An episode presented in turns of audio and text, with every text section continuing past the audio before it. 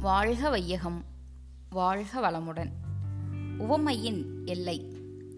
உவமையினால் உண்மை பொருளை உணர முடியுமா என்றால் உணர முடியாது. உவமையினால் பொருளின் அருகில் போகலாம் ஆனால் அதை உணர முடியாது. அதனால்தான் வேதாந்தங்களையெல்லாம் உபனிஷத்துக்களாக மாற்றிய போது உபனிஷத் என்று பெயர் வந்தது. உபனிஷத் என்றால் மிக அருகில் கொண்டு போய் வைப்பது என்பதுதான்.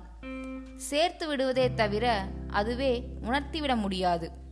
ஒரு உதாரணம் சொல்ல வேண்டுமானால் இனிப்பு என்பது எப்படி இருக்கிறது என்ற கேள்வியை போட்டுக்கொள்வோம். இனிப்பு என்றால் சர்க்கரை போல் இருக்கும். சர்க்கரை எப்படி இருக்கும்? கொய்யாப்பழம் மாதிரி இருக்கும்.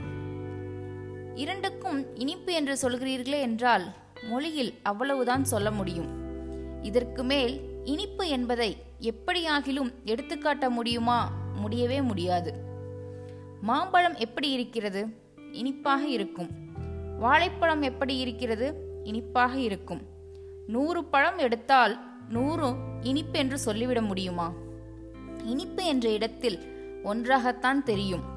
வாழைப்பழ இனிப்புக்கும் மாம்பழ இனிப்புக்கும் உள்ள வேறுபாட்டை விளக்கிச் சொல்ல இயலுமா? என்றால் இயலாது.